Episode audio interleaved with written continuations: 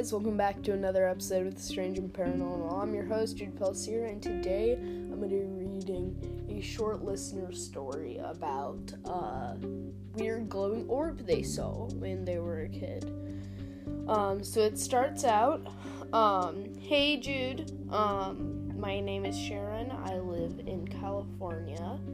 I have a story for you. It is called it is called the glowing orb.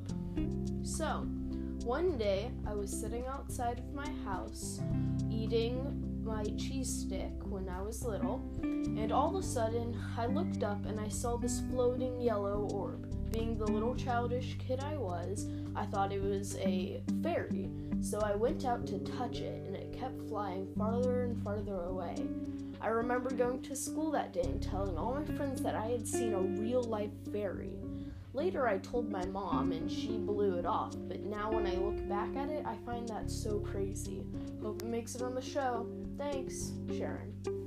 Okay, so, um, that is super interesting, really short, but so when I was little, um, I always would believe in like fairies and stuff. And what would happen is I would like pretend I would see them and stuff like like think I saw them but I wasn't really sure.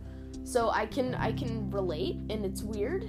Uh yellow glowing orb normally um orbs and stuff they go as ghost figures one of my neighbors um they um every single time the day after her dad died, she started seeing blue orbs everywhere. Super weird.